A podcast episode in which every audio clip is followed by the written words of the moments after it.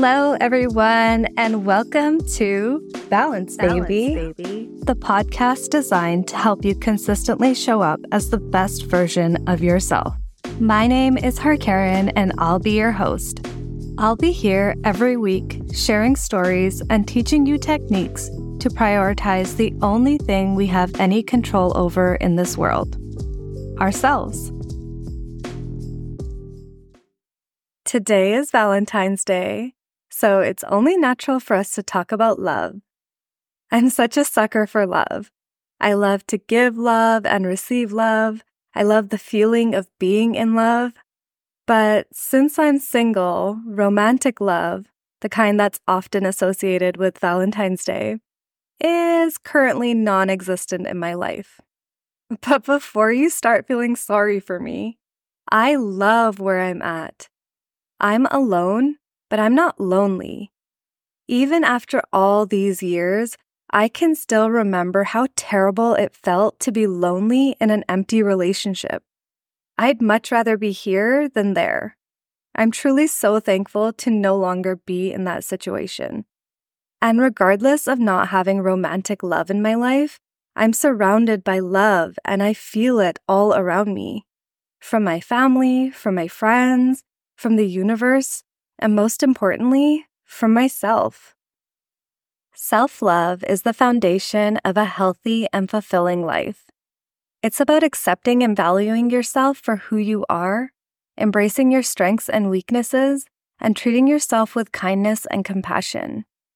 You become your own best friend who's always there for you, cheering you on and lifting you up when you're down. You recognize your worth and know that you deserve happiness and fulfillment just as much as anyone else. When you practice self love, you prioritize your own well being and take care of yourself in the same way you would care for a loved one. You pay attention to your physical health by nourishing your body with nutritious food, getting enough rest, and engaging in activities that make you feel good. But self love goes beyond just taking care of your physical needs.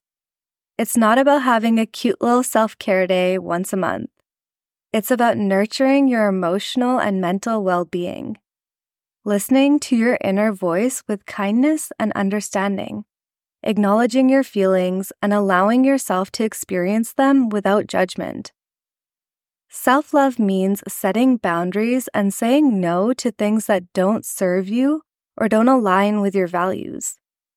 It's about recognizing your worth and not settling for anything less than you deserve in relationships, in work, and in other areas of your life. Practicing self love doesn't mean you're selfish. It allows you to show up as the best version of yourself, ready to share your light and love with those around you. When you love yourself unconditionally, you become more resilient in the face of challenges and better equipped to handle whatever life throws your way. So, always, but today especially, take a moment to appreciate yourself for who you are, flaws and all. Treat yourself with the same kindness and compassion you would offer your friends, and watch as your relationship with yourself grows into the most meaningful relationship ever. Relationships serve as reflections of ourselves. The qualities and beliefs we hold about relationships tend to attract similar qualities in the people around us, whether they're coworkers, friends, partners, or family members. The aspects we dislike in others are often either traits we possess but dislike in ourselves or beliefs we hold about the world.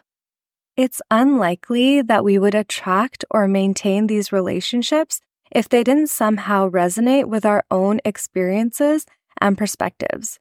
So it's up to us to use our relationships to grow into the best and most authentic versions of ourselves. Many times we attract people into our lives who challenge us by triggering our unhealed wounds. Sometimes in these situations, we try to change the other person in order for us to be happy. Or we judge and blame others rather than owning that these feelings are coming up because of our own limiting beliefs. Every aspect of life involves relationships. Our connections with objects or food, and especially with other people, reflect our relationship with ourselves. How we perceive ourselves is heavily influenced by the way we were treated by adults during our childhood. The reactions we received then often shape how we treat ourselves now, both positively and negatively. This ties into what we learned in episode 1 about a substantial part of our subconscious beliefs being formed before the age of seven. Consider the way you talk to yourself. Is it similar to the language you heard growing up? If you have issues with your self worth, you probably didn't grow up being praised by your parents. But this isn't about blaming our parents. We need to recognize that they passed down what they themselves knew, for better or for worse. Research indicates that our significant relationships often mirror the dynamics we had with our parents. Until we resolve and heal those initial relationships, we might find it challenging to create the fulfilling connections we desire. For example, if someone grew up with a parent who was emotionally distant or emotionally unavailable in their childhood, they might have felt neglected and had to adapt to the parent's inconsistent presence. As they enter adult relationships, they might find themselves drawn to partners who also struggle with emotional intimacy or have difficulty expressing their feelings. The patterns and dynamics we learned in our early relationships shape our expectations and behaviors in future relationships. The person might unconsciously seek out relationships that mirror the emotional dynamics they experienced with their parent, even if they want deeper connections and intimacy. Myself and many other children of immigrant parents grew up with complex family dynamics. Most of us have siblings, so we never got specialized one on one attention. Many of us never heard the words, I love you, as children. Our parents never heard those words from their parents, and so on. But we were also too young to understand that most of our parents show love through acts of service or gifts, not words of affirmation. But they weren't informed enough to explain this to us in a loving way. In the Punjabi community, alcoholism is a huge issue affecting the majority of families in one way or another. If you have a dad who is an alcoholic, it causes so much instability in your home.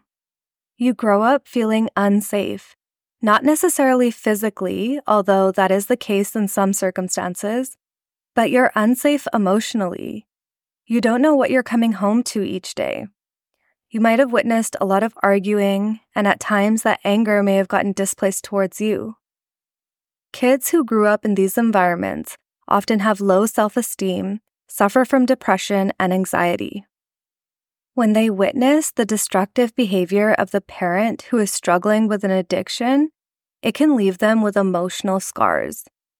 They can begin to internalize feelings of guilt, shame, and inadequacy. They might blame themselves for their parent's addiction, and they feel powerless to change the situation. This causes them to be flooded with emotions that they're too young to understand and process.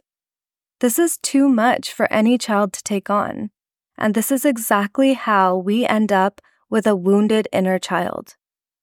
I would say that the most significant healing that I've done involved inner child work. And it's healing that I avoided for a long time, mostly because I didn't understand it but also, I think there was a part of me that didn't want to acknowledge that my inner child existed. I just wanted to be an adult figuring things out logically. But we all have an inner child, and most of us have a wounded inner child. At some point during our childhood, we were abandoned, neglected, or shamed, whether that was intentionally or unintentionally. Inner child wounds are those emotional hurts and traumas that we carry with us from childhood.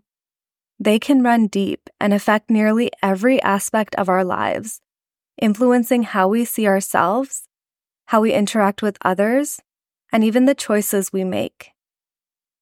Healing from these wounds takes time and patience because they've been with us for so long. It's like untangling a knot. It won't happen overnight, but with consistent effort, it can be done. In my own journey, I've realized that healing these wounds requires a lot of repetition and consistency. We have to show up for ourselves consistently, day after day, even when it feels hard or uncomfortable. I highly recommend working with a therapist for inner child healing if you're able to. The healing can be pretty intense and a lot can come up, so it's nice to have someone there to help you make sense of things. But this podcast is intended to help guide you on your journey to your best self. So, as always, I'll be sharing some inspired action steps you can start implementing today. At one of my therapy sessions a few years ago, my therapist and I were working on healing limiting subconscious beliefs. Even though my logical, conscious mind knew that I was safe and my needs were met, these old wounds still lingered beneath the surface, influencing my thoughts and behaviors. My therapist had sent me a link to a guided inner child healing meditation on YouTube. It was powerful during the meditation, I started sobbing uncontrollably. It was such a release of emotions, years of built up pain, sadness, and frustration. Afterwards, I went back to the video and read the comments, and crying was the most common response to the meditation. It was the result of validating our feelings, allowing ourselves to be acknowledged, and releasing the emotions we had harbored for so long. If you're curious and want to try this meditation for yourself, send me a DM on Instagram at Balance Baby Podcast, and I'll share the YouTube link with you. And while you're there, of course, be sure to hit follow. Besides trying guided inner child healing meditation, an important technique to implement into your life is learning how to reparent yourself you're going to have to learn how to be a loving parent to yourself. This works best if you can find a picture of yourself to reference. Try to find one from when you're somewhere between five and seven years old. It gives you a visual representation of how young and innocent you were. Keep it somewhere where you'll see it frequently. Maybe even set it as your phone background. Look at it often and see how there's no possible way that you could have deserved any of the negativity you faced. How you were deserving of love no matter what. Reparenting yourself is giving yourself the things that you didn't get as a child.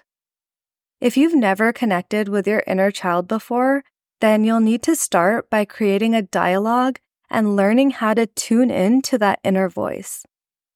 Begin building a relationship where you can trust yourself, where you feel validated and understood. It means that you stop people pleasing and learn to set boundaries to prioritize your own needs. You did not cause your own pain or trauma, but you are responsible for healing it and preventing it from spreading to future generations. Both of the techniques I just discussed bring up a lot of heavy emotions. I promise you will make it through the discomfort and it'll be so worth it when you do. Feeling those emotions and releasing those emotions is necessary for our growth. But once we get past that, I always prefer to work with lighter, higher vibrational energy. So, this next suggestion is my personal favorite. Make time for play. Make a list of some of the things that you used to love to do when you were a kid and then start doing them. I used to love to play on the monkey bars and the swings and would hula hoop all recess long. I loved to blow bubbles and watch Barney. Actually, the other day I was driving and the I Love You song from Barney started randomly playing in my head. You know the one. It goes, I love you, You love me. We're a happy family. No, you don't remember? Okay, anyways. I used to love to play Nintendo games and Sonic on Sega. I loved doing crafts and reading mystery novels. I loved riding my bike and making Rice Krispie squares.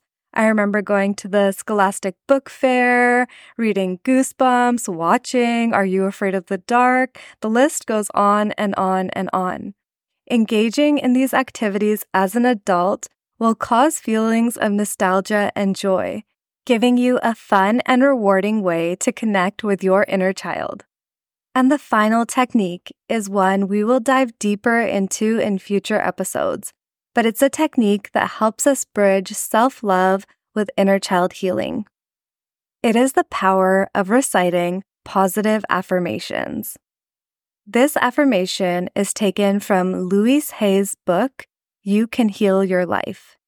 It goes like this In the infinity of life where I am, all is perfect, whole, and complete.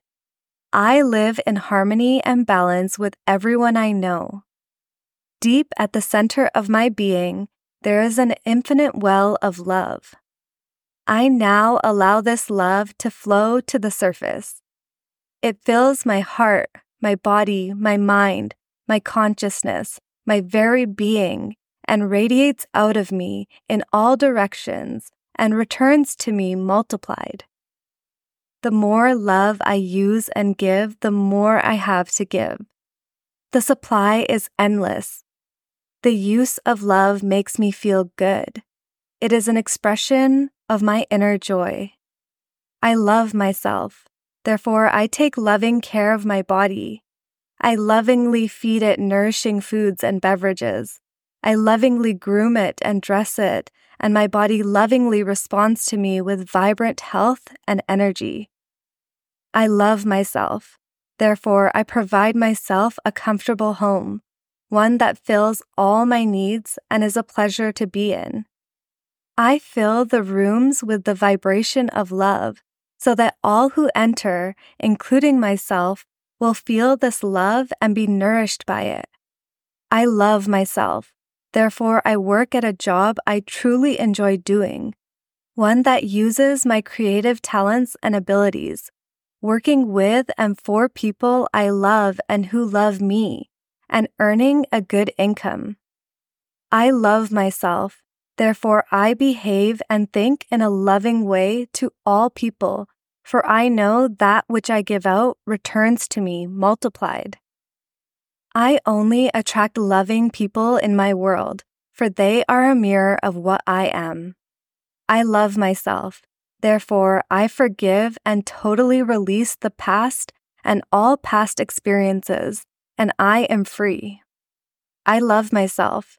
Therefore, I live totally in the now, experiencing each moment as good and knowing that my future is bright and joyous and secure. For I am a beloved child of the universe, and the universe lovingly takes care of me now and forever. All is well in my world. Thank you so much for tuning in to my seventh episode. Inner child work is a powerful tool for healing emotional wounds, fostering self love, and promoting personal growth. When we heal our inner child wounds, we bring love and connection into all of our relationships we begin rediscovering feelings of joy and spontaneity. We relearn how to laugh freely, how to play, and how to approach life with curiosity. No matter how old you get, you should always aim to be young at heart. Always stay connected with your inner child. Be lighthearted, be silly, giggle often. Last but not least, Happy Valentine's Day! Celebrate the unique person that you are. Treat yourself with kindness and appreciation, and show yourself unconditional love. Together, here we're creating a community of beautiful souls ready to uplift each other, ready to experience all the joy that this life has to offer us. And don't forget, life is all about balance, baby. Balance, baby.